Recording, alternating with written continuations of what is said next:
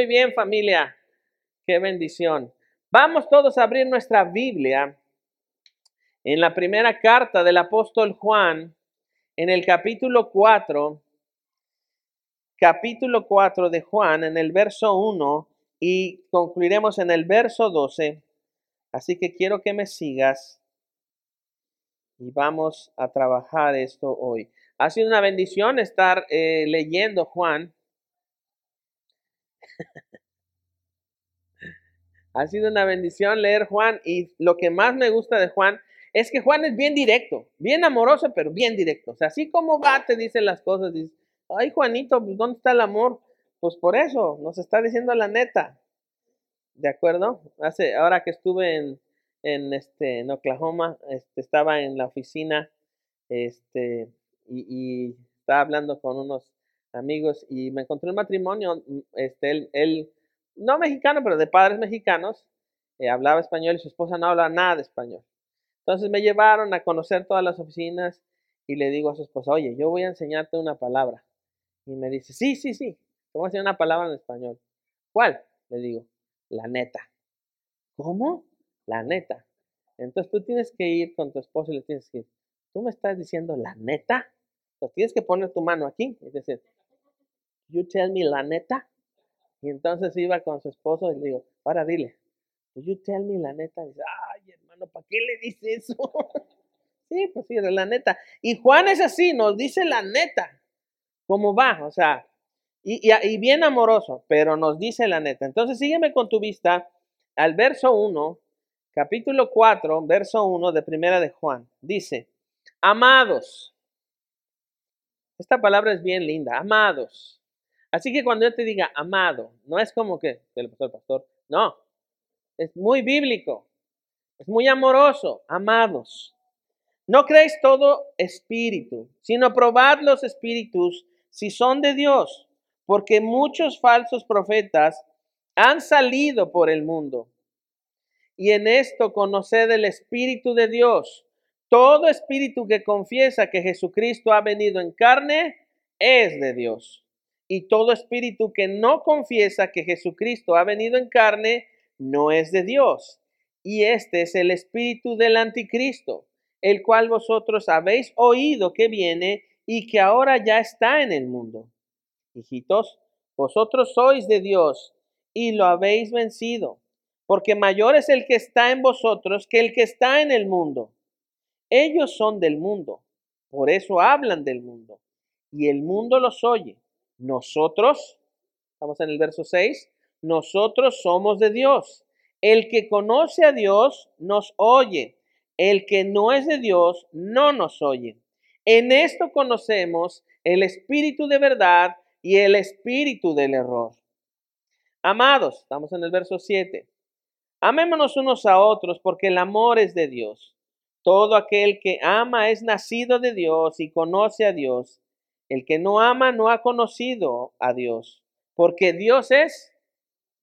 A ver otra vez, Dios es... Ok, en esto se mostró el amor de Dios para con nosotros, en que Dios envió a su Hijo unigénito al mundo para que vivamos por él. En esto consiste el amor, no en que nosotros hayamos amado a Dios, sino en que Él nos amó a nosotros y envió a su Hijo en propiciación por nuestros pecados.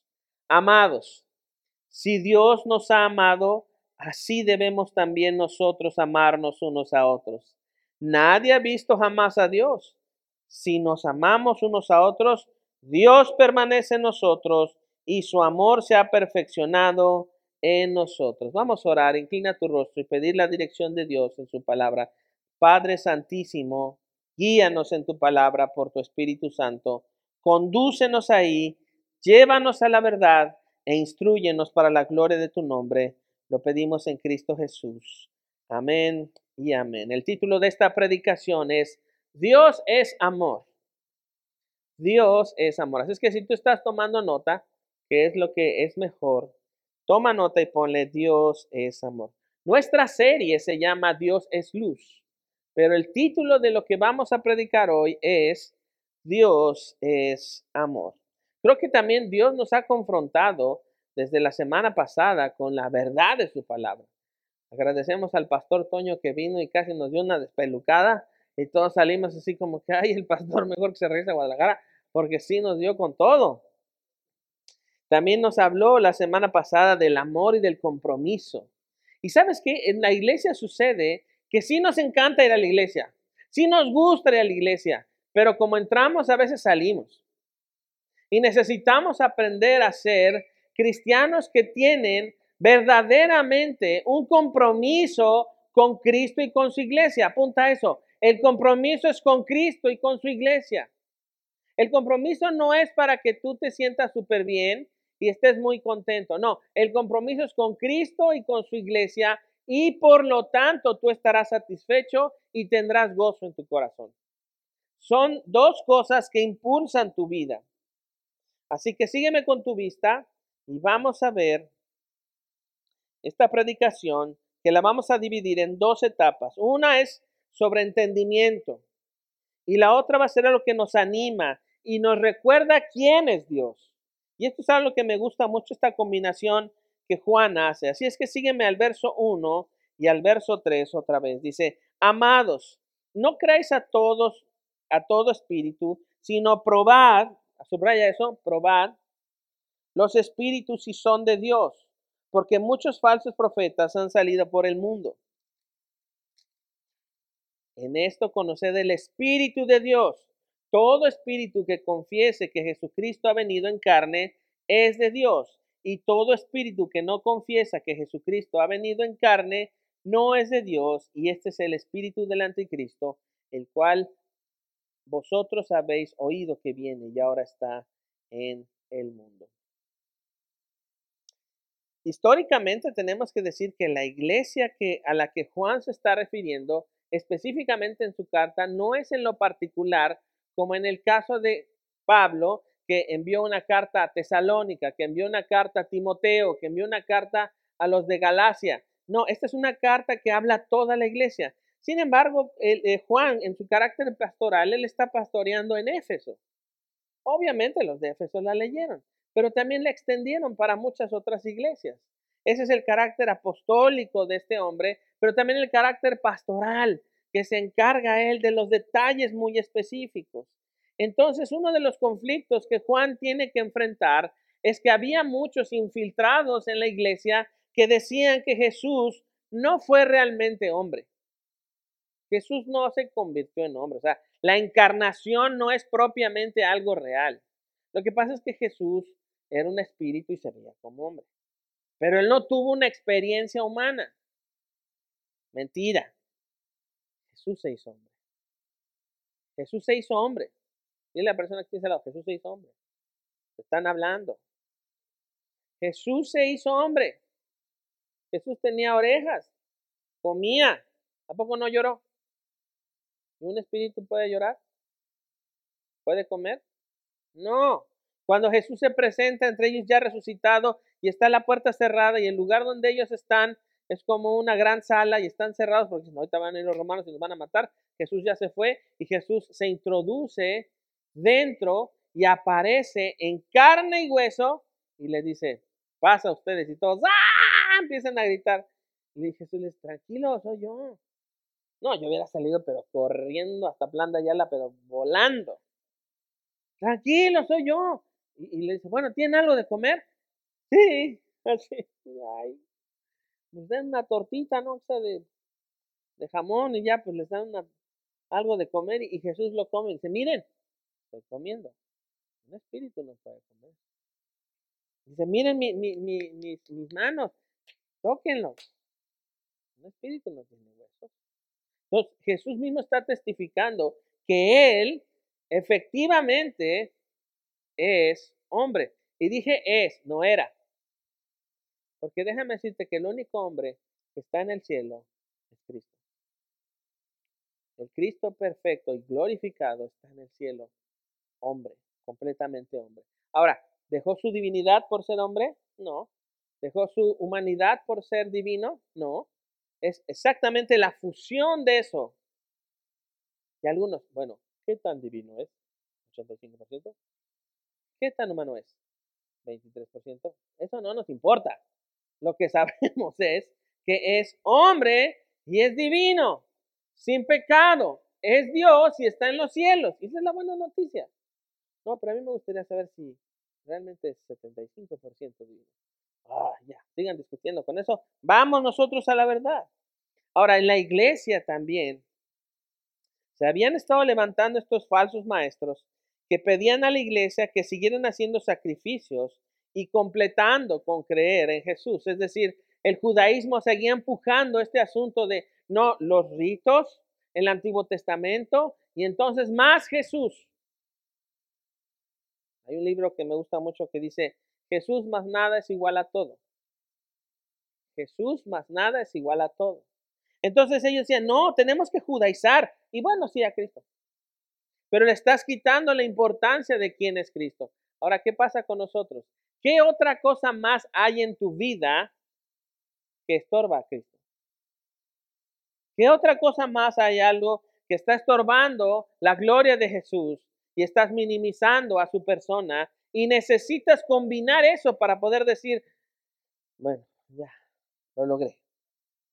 Estos falsos maestros lo que hacían es que los empujaban a vivir lejos de la fe y insistían que su vida fuera por obras para tratar de ganar salvación. Pórtate bien, no hagas, no quites, no pongas, no te portes mal. Si no le ayudaste a la viejita a cruzar la avenida, te vas a ir al infierno. ¿Me explico? Entonces todo era hacer y hacer y hacer. Amada iglesia, qué parecidos son esos tiempos a los actuales. La mayoría de la iglesia se ha metido en una dinámica en vamos a hacer y vamos a hacer y vamos a hacer para obtener. Y la raíz de buscar hacer mucho, al final es una voz que está diciendo, gánate lo que Dios te puede dar. ¿Cuántos aquí son papás? Papás o mamás. Levanten su mano. Todo lo que haga sus hijos puede hacer que ustedes los amen más. ¿No? Si sus hijos hacen muchas cosas, ¿ustedes los van a amar más? No. ¿Sí o no ya los aman? No, mamá, es que, ¿sabes qué? Me quiero ganar tu amor.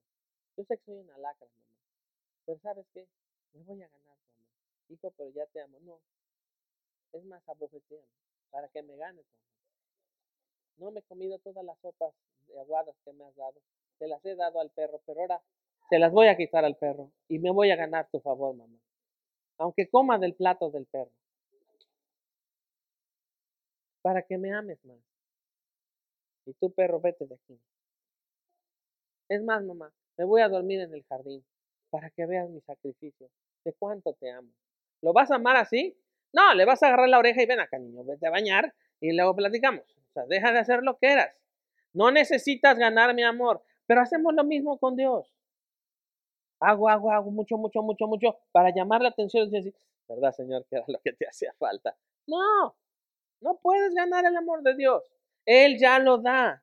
Pero estos hombres estaban impulsando a la iglesia a que eso hiciera. Pero actualmente muchas iglesias están enfermas con esa idea de producir, producir, producir y la fe la dejan a un lado y entonces la iglesia empieza a sufrir. La iglesia empieza a dejar de ser pastoreada la iglesia deja de ser atendida, la iglesia deja de orar y entonces empieza una catástrofe. Y empiezan a caer grandes situaciones sobre la iglesia. Entonces, esto también nos, nos llama a una advertencia. Y la advertencia está en Mateo 24, 23 y 24. Mira la pantalla. Y mira lo que dice ahí. Esto es una advertencia que Jesús nos da. Es advertencia, yo diría también promesa. Dice, entonces, si alguno dijere, Jesús está hablando, mirad, aquí está el Cristo, o mirad, allí está. No le creáis, porque se levantarán falsos Cristos y falsos profetas, y harán grandes señales y prodigios de tal manera que engañarán, si fuere posible, aún a los escogidos. Está diciendo si fuere posible, no está diciendo que va a pasar. Pero, ¿qué tal y esto es algo que tú y yo, es un, es un medidor, es un catalizador. ¿Qué tal si viene una propuesta muy buena y muy seductora y muy atractiva? Por eso yo tengo conflicto con esto de, Señor, danos algo nuevo. Todo ya está aquí. No, pero, pero, pero esto no, algo nuevo. Si es nuevo, no está en la Biblia. Y si está en la Biblia, no es nuevo. Entonces todo lo que necesitamos está en la escritura. Todo. ¿Cuántas veces has leído la Biblia? N cantidad de veces en el mismo lugar y sale otra cosa nueva. No manches, no lo había leído. Y sí lo has leído. Entonces quiero que mires esto. Jesús está prometiendo que van a haber falsos cristos. Mira lo que está subrayado en la pantalla. ¿Qué dice? ¿Se levantarán falsos qué? ¿Se levantarán qué? Falsos cristos. No dice un Cristo. Dice Cristos. Apenas recientemente, hace como, ¿qué será? Como seis meses, salió que en Israel ya estaba el Mesías. Y los judíos, no, este es el, este es el Mesías. Y ahí están todos y le besaban la mano. Y un cuate con sus cairelitos hasta acá. Y blanco, blanco, blanco, blanco. Y después ya salieron, no, ese no es, ya fuera, ya lo sacaron. Dije, ahí está uno, ahí está uno falso. Pero ¿sabes qué? Yo creo que uno de los grandes problemas de la iglesia es que luego creamos falsos cristos. Ponemos énfasis en la persona, pero no en la persona de Cristo. Y como iglesia necesitamos aprender eso. Tenemos que tener cuidado de no crear falsos cristos. Ahora, fíjate, dice que va a haber falsos cristos, falsos profetas, es decir, quienes hablan inclusive usando la Biblia, que van a hacer grandes señales, así, órale, no manches, y prodigios, de tal manera que engañarán. ¿Cuál es la característica de un falso maestro? Engaña. Ponle ahí, apunte. Un falso maestro engaña. Y después dice, si fuera posible a los escogidos. Es decir, el engaño va a ser seductor, el engaño va a ser fuerte y el engaño está buscándote a ti y a mí para que caigamos en eso. Ahora, ¿cómo identificar un falso maestro? Mira la pantalla. Y esto es algo muy importante que tú tenemos que hacer. Mi deseo como pastor, mi deseo como eh, supervisor de la iglesia y junto con el equipo que tenemos es esto. A mí me interesa y estoy realmente convencido por el Espíritu Santo de que toda la iglesia tiene que estar capacitada en todo tema. Ay, pastor, es que a mí me da cosa porque hay que leer mucho. Pues que se te quite la cosa. Ay, pastor, es que lo que pasa es que es bien difícil. Ajá, ¿algo más? Es que me da pena. Pues que se te quite. Vamos, necesitamos leer. Una de las grandes cosas que trajo la reforma protestante hace más de 600 años fue esto, que la iglesia leyera. Ahora tenemos Biblias en español. Ya no podemos decir que no. Entonces mira la pantalla. Primera manera de identificar un falso maestro, un falso Cristo. Número uno, toma la verdad y la distorsiona para controlar, engañar o someter a alguien. Toma la verdad, le quita un poquito y entonces se la pone a sí mismo y quiere controlar a alguien. Le engaña y le somete. Eso es manipulación. Eso es manipulación. Eso es alguien que busca su propio bien. Número dos, cree que merece lo que desea. Yo merezco reconocimiento porque a mí Dios me envió, porque a mí Dios me dijo, porque yo tuve que discutir una vez, bueno, no una discusión, sino fue una conversación de esas bizarras con un hombre que me dijo, yo subí al tercer cielo. ¿A poco? Sí. Y cuando bajé, llegué con una espada. Y luego, y traigo un mensaje. ¿Cuál es? Que me tienen que seguir todos. Digo, no, pues ya no. Porque la primera sonaba bien. Las otras dos no te quiero nada. ¿Ves? Todo lo ponen a sí mismo. Yo merezco el reconocimiento de algo. Yo merezco ser reconocido por lo que hago y por lo que digo que puedo alcanzar. Número tres, ¿estás conmigo? ¿Estás conmigo? Sí. Número tres, no ama a Dios, sino que, se, sino que se ama a sí mismo como si Él fuera Dios. Esto es algo bien importante. Su amor está concentrado en sí mismo, no está concentrado en Dios. Y estas personas estaban en la iglesia cuando Juan Y estas personas actualmente están en N cantidad de iglesias trayendo literalmente un cáncer espiritual que detiene el progreso del Evangelio. Y nosotros aquí tenemos que decir, no, no, no vamos a avanzar. Tenemos que parar esas cosas. No aman a Dios. Y número cuatro, nunca está en el centro, Cristo nunca está en el centro de su conversación. Siempre te hablan Dios, Dios, el Espíritu. Me dijo, pero cuando les hablas de Cristo es, este, no, por eso Dios. No, no, espérame. ¿Por qué haces un lado al Señor? No, es que yo hablo del Espíritu, del Altísimo. Y digo, pues sí, pero no puedes disociar a Dios de Cristo ni a Cristo del Espíritu. No se puede. Atenta contra la persona de Dios. Entonces, cuando tu conversación empieces a ver que hay esta tendencia hacia nada más Dios, nada más el Espíritu, pero Cristo está afuera, ah, señal, cuidado. Por eso hablamos de Cristo aquí. Por eso hablamos del Espíritu aquí. Por eso hablamos del Padre aquí. Eso es una evidencia de que estamos caminando conforme a la Escritura.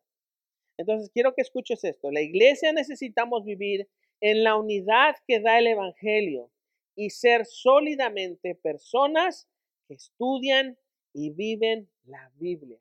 Unidad, unidad, amada iglesia, unidad. Y la persona que tienes al lado, estamos unidos. No nomás porque estamos casados. Ándale, al otro, del otro lado también, estamos unidos.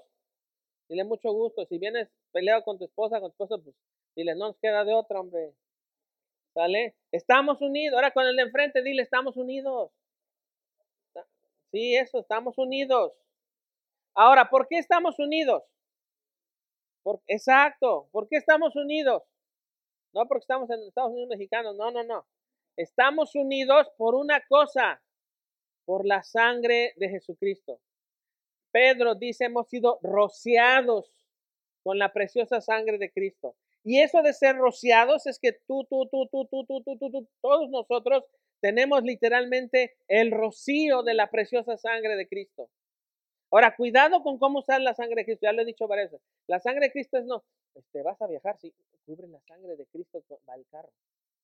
¿Por qué? No, es que, es que voy a ir a la montaña. Cubre tus zapatos con la sangre de Cristo. No es ronol o qué, no, no, no, no. No es un atomizador. La sangre de Cristo nos libra y nos, nos, nos limpia de pecado. No es un souvenir espiritual. Pero la sangre de Cristo identifica a los redimidos por Cristo de tal manera que tú y yo pertenecemos a la misma familia. ¿Cuántas veces les, he dicho en Iglesia Central somos?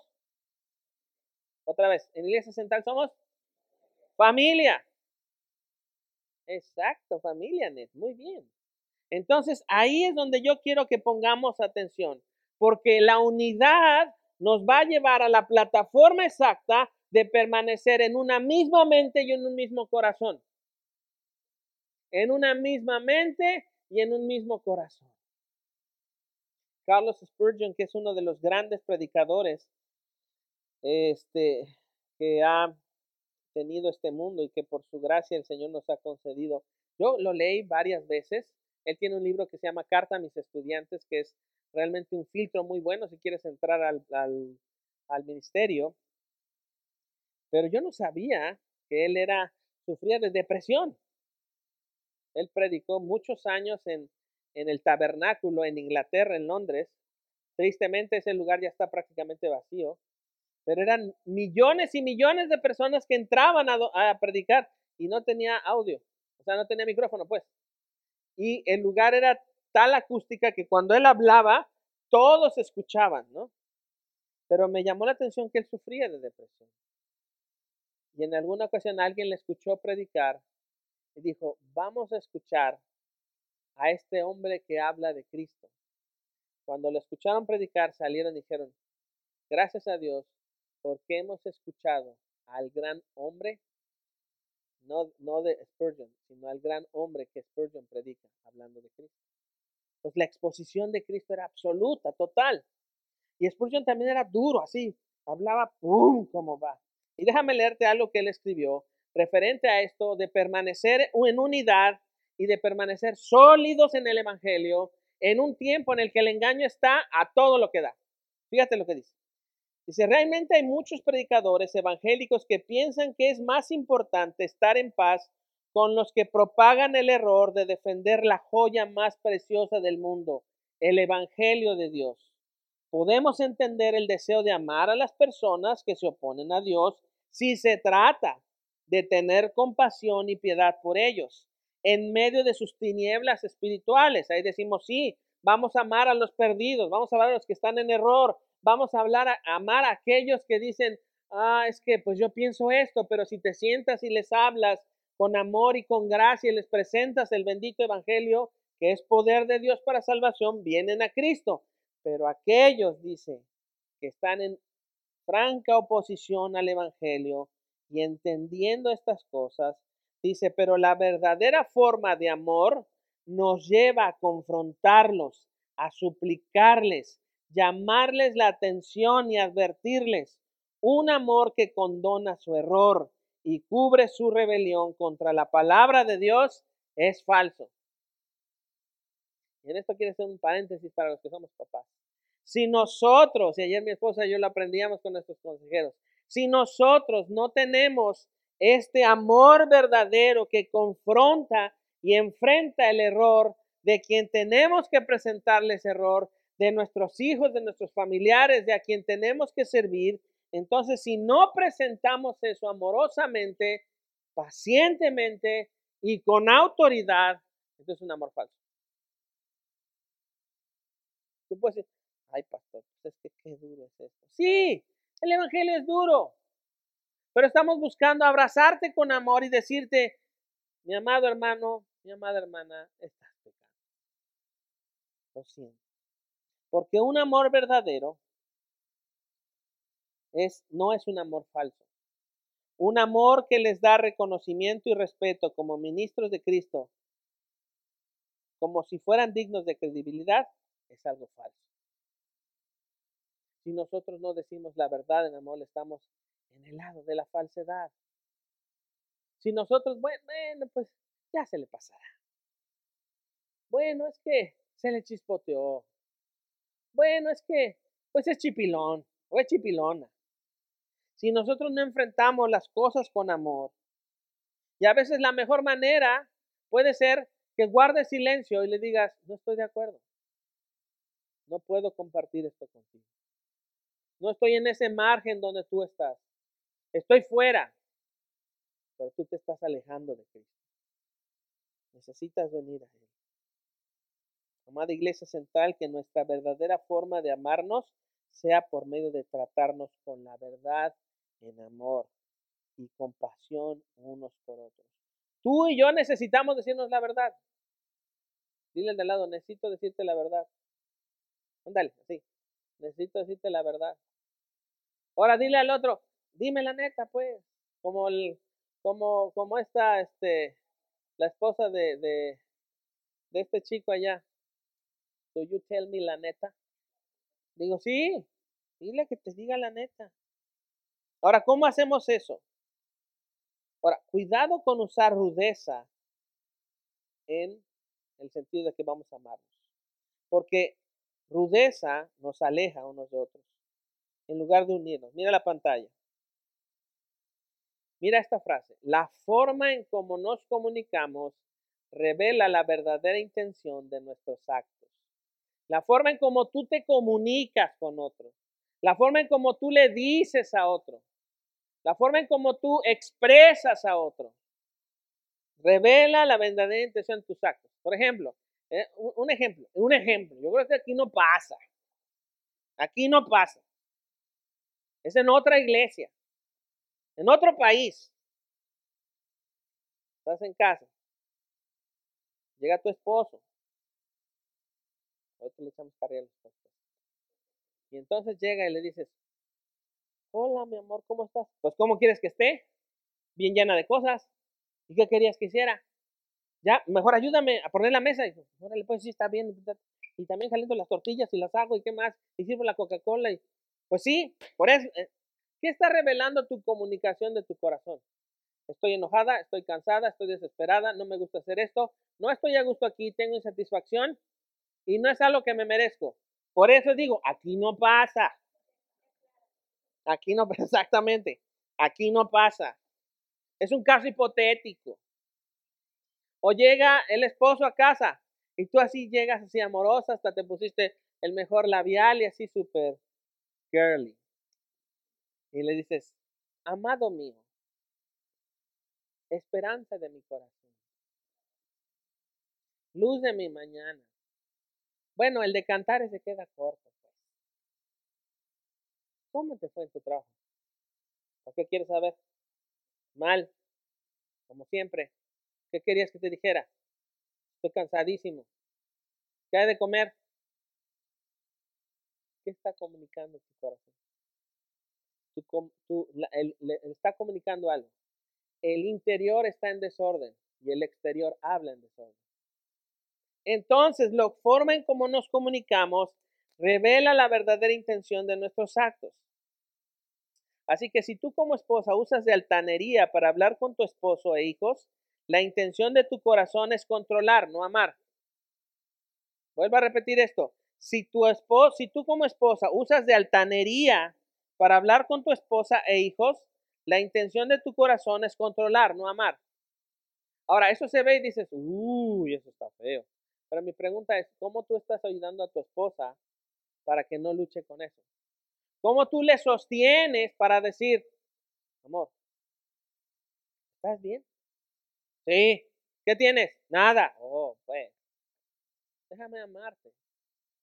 ¿Qué necesitas? Ahora, si tú como esposo usas de rudeza para comunicarte con tu esposa e hijos, ¿sabes qué? Y me incluyo en esto, Dios no nos va a escuchar en nuestras oraciones. Vosotros maridos, igualmente, vivid con ella sabiamente, dando honor a la mujer como vaso más frágil. ¿Cuántos vasos frágiles, frágiles hay aquí? Levanten su mano. Ándenles, ándenles, levanten su mano los vasos frágiles. Amadas mías del Señor Jesucristo, no sean topperware, por favor. Vaso frágil, vaso frágil, amable, tierno, cariñoso. Cuando te preguntan, ¿qué tienes? No digas nada. Sí, me siento mal porque fuiste muy grosero, no me trataste con amor, no me siento amada y creo que debes arrepentirte de tus pecados. Le voy a hablar, Pastor Alex. Y así, otra vez. ¿Qué pasó? ¿Ahora qué te dijo? Vosotros maridos, escucha esto, primera de Pedro 3.7. Vosotros maridos, ¿cuántos maridos hay aquí? Levanta la mano. Ahora, no le saquen, todos. También, Pachito. Levanta la mano. ¿Cuántos maridos sabemos acá? Y los que van a ser maridos, ahí les va también. Vosotros maridos, igualmente, vivid con ella sabiamente, dando honor a la mujer como vaso más frágil y como coherederas de la gracia de la vida, para que vuestras oraciones no tengan estorbo. ¿Quieres que tus oraciones tengan estorbo? Ahí estás. Señor, te pido por favor que el negocio de esta semana se haga, por favor. Si no, no llegamos a pagar la renta y nos van a echar a la calle. Por favor, te lo pido. Y además el banco ya me está, llame, llame todos los días. Bueno, ya hasta nos conocemos. Te pido por favor que me ayudes. Pero hace ratito fuiste áspero con tu esposa. ¿Sabes qué Dios hace? Cuando hables con mi hija, platicamos. Cuando te arrepientas, platicamos. No te voy a escuchar hasta que atiendas a mí. Ahora, yo le pregunté una vez a Dios esto. Dice, vivid con ella sabiamente. Señor, ¿cómo vivo sabiamente? ¿Cómo le hago, pues? O sea, de veras soy bien piedricísima. ¿Cómo le hago para vivir sabiamente? Porque no es nada más vivir sabiamente, sino con ellas. Y la respuesta de Dios fue clarísima. Ella necesita la misma misericordia que tú me pides. Y todo mi argumento se me cae así, pa, pa. dije, ok. Dije, él me ve como a ella. Y yo necesito esa misericordia.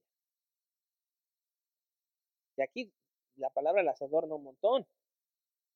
Vive con ellas sabiamente. Sé sabio para con ellas. Honralas. Trátalas como vaso frágil. Además son coherederas de la gracia. Para que no tengan estorbo oraciones. No, hombre. Mujeres, ustedes las llevan de ganar. ¿Y sabes qué, cómo nos coloca a los hombres en esto?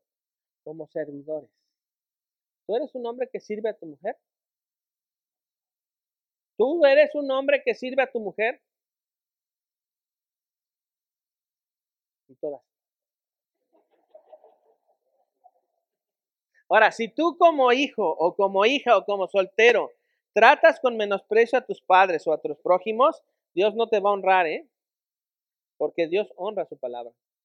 La palabra dice honra a tu padre y a tu madre para que tengas largura de días. Pero si tú no honras a tus papás, Dios no va a honrar eso. Yo conozco hombres longevos de 90, casi 100 años, llenos de bienes, llenos de riquezas, pero porque ellos de niños y aún grandes honraron a sus padres y Dios los honró. Entonces, si tú no honras lo que Dios honra, Dios no te va a honrar. Dios no te va a honrar. Punto. Ahora sígueme al verso 4 al 6. Dice, hijitos. Primero se acuerdan cómo dice Juan, amados. Ahora, hijitos. Mi mamá cuando me habla, hijito, madre mía, ¿qué pasó? No me has hablado por teléfono. Sí, madrecita, perdóname. Hijitos, vosotros sois de Dios y los habéis vencido. ¿A quiénes? A los falsos profetas. Porque mayor es el que está en vosotros que el que está en el mundo. Eso es una promesa. ¿Cuántas veces te has sentido chiquito en el mundo? Muchas veces. Pero la promesa verdadera y bíblica, santa, para nosotros, los que estamos en Cristo Jesús, es esta. Mayor es el que está en nosotros el que está en el mundo. Verso 5. Ellos son del mundo. Y eso, y, y por eso hablan del mundo. Y el mundo los oye. Nosotros somos de Dios. El que conoce a Dios nos oye. El que no es de Dios no nos oye. En esto conocemos el espíritu de verdad y el espíritu del error. El apóstol Juan está usando esta forma amorosa de hijos. Entonces mira cómo este hombre nos pone el ejemplo de cómo hablar no solo en la iglesia, sino siempre como familia, hijitos. E-, este carácter diminutivo, en una ocasión fui a cortar mi pelo a determinado lugar, no sé dónde era, pero joven, le, vamos a cortar su pelito, le, vamos a poner su batita, le ponemos gelecito, le voy a poner el peinecito. Y digo a mi esposa, vengo, vengo del, país del diminutivo, todo es diminutivo. Pero aquí el diminutivo que él está usando está lleno de amor. Atrás de lo que Juan está diciendo está hay amor. Ahora, si yo preguntara a tus hijos, ¿cómo les hablas tú como papás? ¿Qué me dirían? Órale, hijito, hijito, niño, chamaco, hazme caso. ¡Ah! Órale. ¿Me explico? Ahora, ¿cómo, ¿cómo nos hablamos entre nosotros? Aquí, aquí en Iglesia Central. ¿Qué pasa cuando a alguien le hablas por teléfono y no te contesta? Y yo te digo, a ver, háblale a tal persona por teléfono para saludarlo.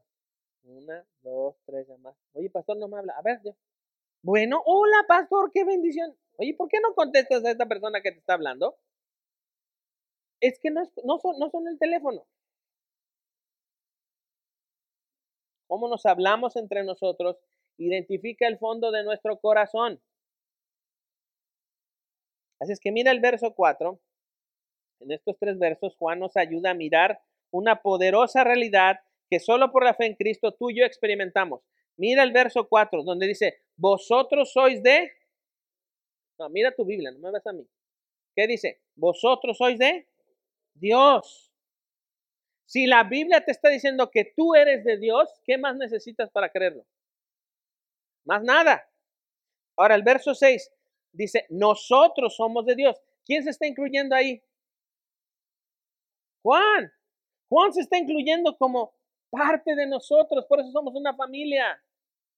Por eso somos una familia. Qué bendición que sea eso. Así que tenemos que dar una afirmación de estos versos. El Evangelio, que es poder de salvación para todo aquel que cree. Amada iglesia, ¿qué crees que hace eso? Divide. Divide entre quienes aman a Dios y han sido rescatados por su favor y los que no aman a Dios. Así. Y esto tenemos que ponerlo muy claro porque efectivamente el Evangelio divide. No tenemos en Iglesia Central un carácter ecuménico. No tenemos en Iglesia Central un carácter inclusivo de, bueno, pues por acá los de allá, por acá. No, no, no, no, no. Nuestro carácter es el del Evangelio. Y el Evangelio dice que el poder de Dios para salvación viene de Jesucristo por el anuncio precioso del Evangelio para que todo el mundo que crea en Él tenga salvación. Ay, pastor, ¿dónde está el amor en eso? En decirle a esas personas, Cristo es la esperanza, ahí está el amor.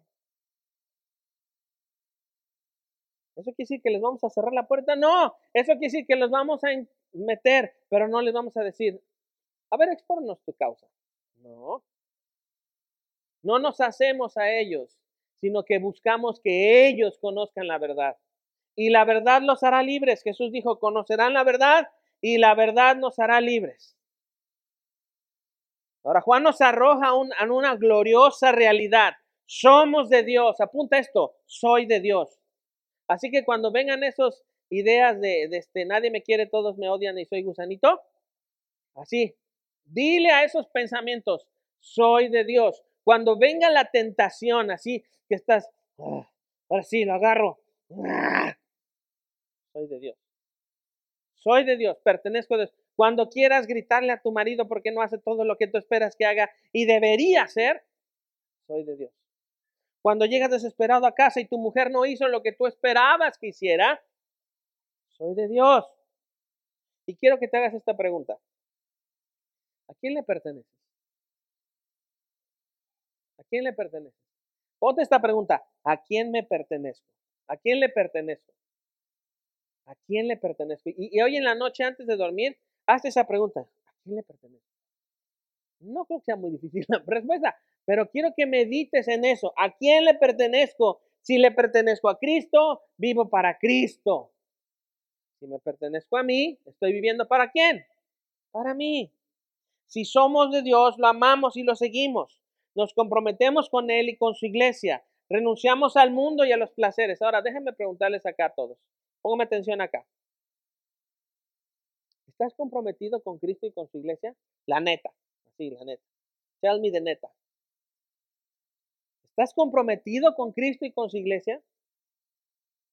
Puedes decir hoy, ¿sabes que Tengo plena certidumbre de que mi compromiso de vida, mi compromiso en toda la esfera de mi familia, mi compromiso en toda la esfera de mis finanzas, de mi trabajo, de mi tiempo, está comprometido con Cristo y con su iglesia? No tienes que contestarme ahorita, pero quiero que estés pensando, porque sabes que mañana puede Dios cambiar todo y darle un giro a tu vida, totalmente. Si tú le perteneces a Cristo y Dios hace esto, ¡pum! ¿Estaría mal?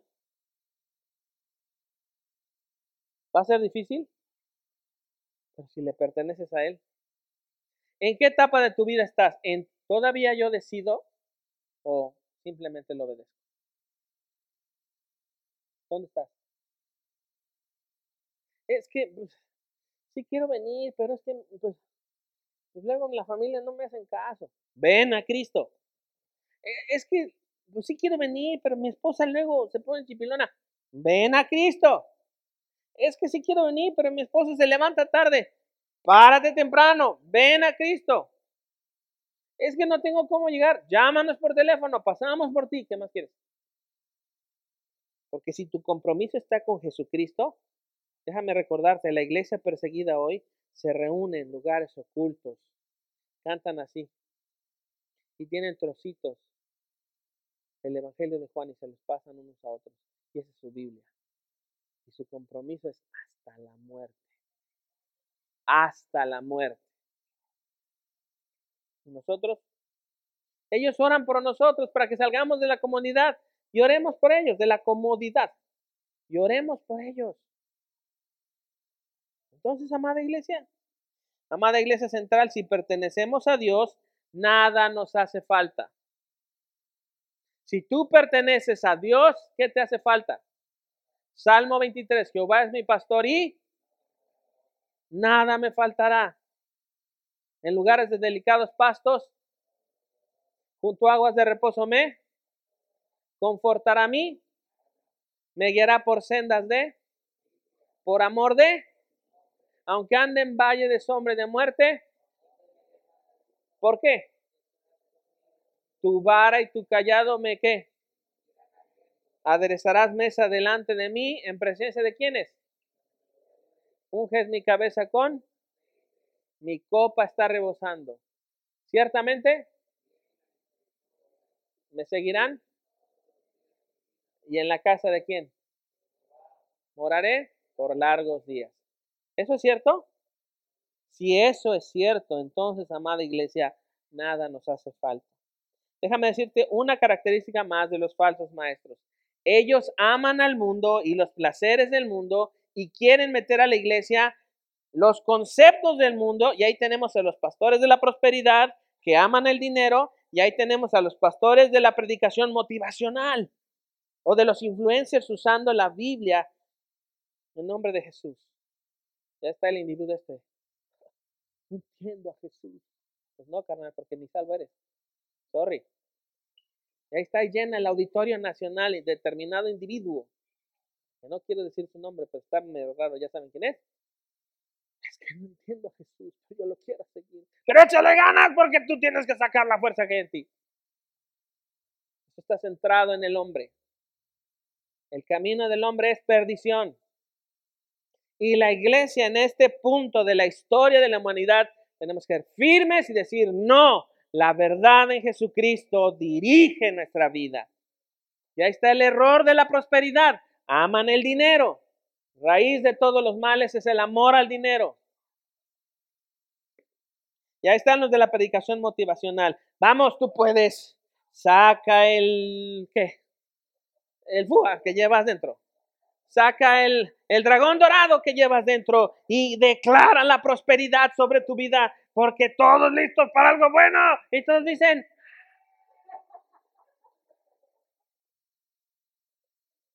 el, ahora que estuve en Ecuador, estábamos en un hotel, estábamos en una sala de trabajo y de repente escuchaba, ¿cuántos están preparados para la nueva era de, de no sé qué cosa? ¡Ah! sigamos trabajando, que aquí. ¿Y cuántos están preparados para tener un montón de lana? ¡Ah! Les digo, bueno, aquí están los de la iglesia de la prosperidad. No, es una empresa. Cuando alguien quiere meter el modelo del mundo a la iglesia, está olvidando. Cuidado, cuidado con eso. Por eso Juan dice en el verso 6, nosotros somos de Dios el que conoce a Dios nos oye. El que no es de Dios no nos oye. En esto conocemos el espíritu de verdad y el espíritu del error. Quiero que estemos del lado de la verdad, no del lado del error. ¿Sí? ¿Estás conmigo? ¿Le seguimos? Bien, verso 7. Amados, amémonos unos a otros, porque el amor es de Dios. Subraya eso. Amémonos unos a otros porque el amor es de Dios. Todo aquel que ama es nacido de Dios y conoce a Dios. Amor unos a otros. Miren, los hombres somos bien rudos. ¿Cuántos dicen amén? Somos bien gargamel. ¿Cuántos dicen amén? Pero ¿saben qué? Con todo y que son, somos caras duras, cuando nos abrazamos y nos amamos, estamos... Porque los hombres necesitamos ser conocidos y amados. No naciste así como que te encontramos en una hierbita, en una avenida. No, fuimos diseñados por Dios para ser amados. Y cuesta trabajo así como que, ¿por qué, ¿Por qué me abrazas tú? Para allá. Y luego llega alguien en la iglesia, ay, te amo. Y tú, ¿qué te pasa? te, me caes bien, hijo, pero así como para amarte, pues. Nada, nada. Y, clásico, cuando eh, saluda a algunos, ¿cómo te va? Bien, bien, todo bien. No, está yendo del. ¿Cómo necesitamos aprender a dejarnos amar. Déjate amar. Déjate amar. Yo necesito, escucha esto bien que voy a decir. Yo necesito que tú me ames. Yo necesito que tú seas afectivo. Yo necesito aprender de ser afectivo. Yo necesito esa, esa perspectiva de ser afectivo, para ser afectivo con mi esposa y afectivo con mis hijos. Amémonos unos a otros porque el amor es de Dios. Si no amamos, ¿qué no estamos practicando? Una característica de Dios. Ahora, ¿aquí hay alguien nacido de Dios? Puede levantar su mano. ¿Qué los otros no? ¿Qué? Les predico el Evangelio ahorita. Pues levanten la mano. ¿Eres nacido de Dios? Órale pues. Sí. Levanten la mano bien. Otra vez, voy a preguntar. ¿Alguien aquí es nacido de Dios? Amén. Ah, vaya hombre. Nomás faltaba que les echara agua. Pero fíjate, todo aquel que ama es nacido de Dios y conoce a Dios. Entonces, dos cosas. El que es nacido de Dios, conoce a Dios, resultado por tu tanto ama. Si eres, conocido, si eres nacido de Dios y conoces a Dios y no amas, ah, no está completa la ecuación. Ama. Luego hay unos que los abrazo y están. Ah, hasta les tengo que hacer así en las costillas. Ándale. O mis hijos conmigo. Papá, te amo yo. su corazón.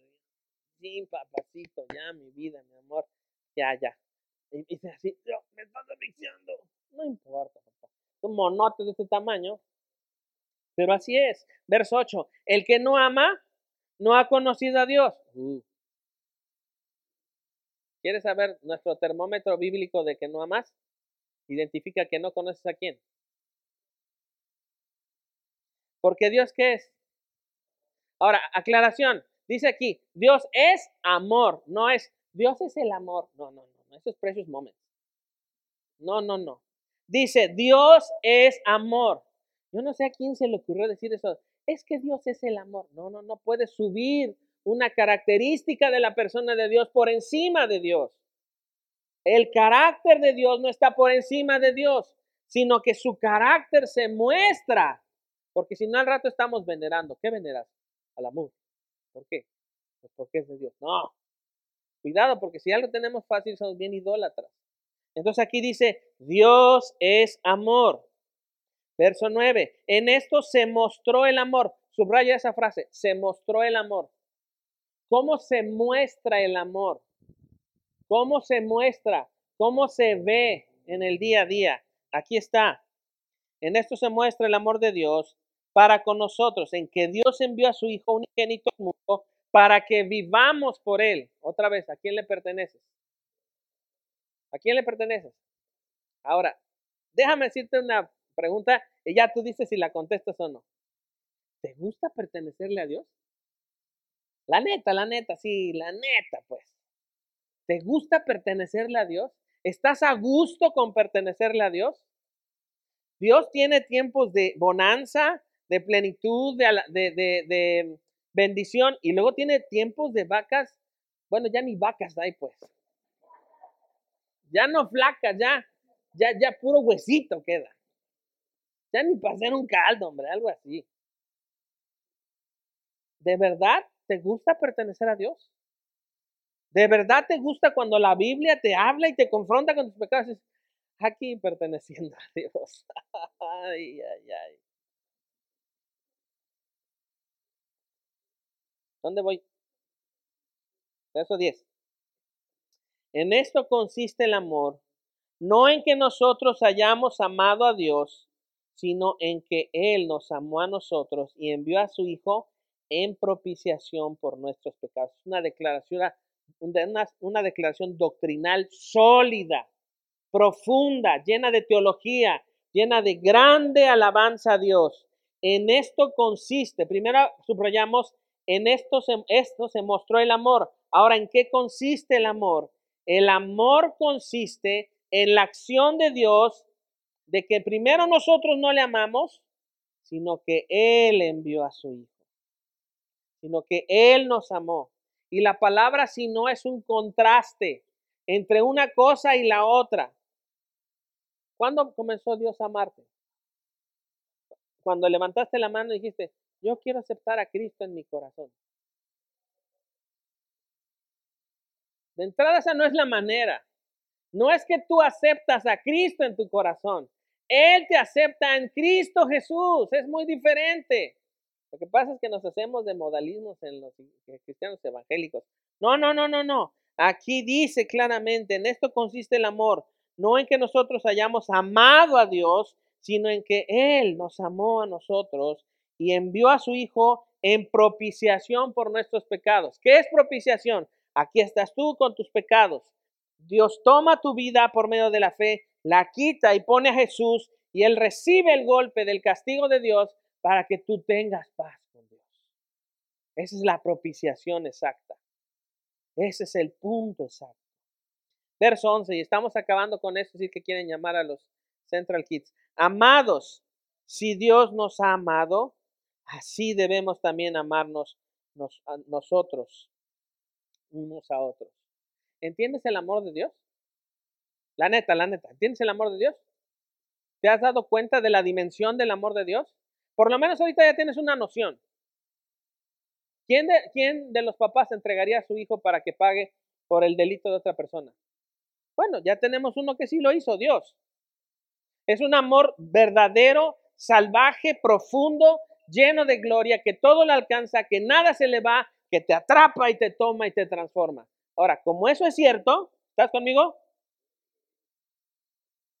Dice, si Dios nos ha amado, así debemos también nosotros amarnos unos a otros. Ahí está el compromiso de la iglesia, amar. Ese es el compromiso de los que hoy están sufriendo en la cárcel en Afganistán, en Sudán, en Pakistán, en el sur de Turquía, los que están en Irak y en Irán, en cárceles donde les azotan, los ultrajan, les meten agua con sal y electricidad. Ellos están amando a sus captores. Eso fue lo que cambió el corazón de los soldados comunistas mientras ultrajaban a Blandina. Todo un batallón a esta mujer la destruyeron y ella de pie, llena del Espíritu Santo, les perdonaba, amando. Y Dios se glorificó en ella. ¿Qué vamos a hacer, iglesia? Amar. Concluimos, verso 12. Nadie ha visto jamás a Dios.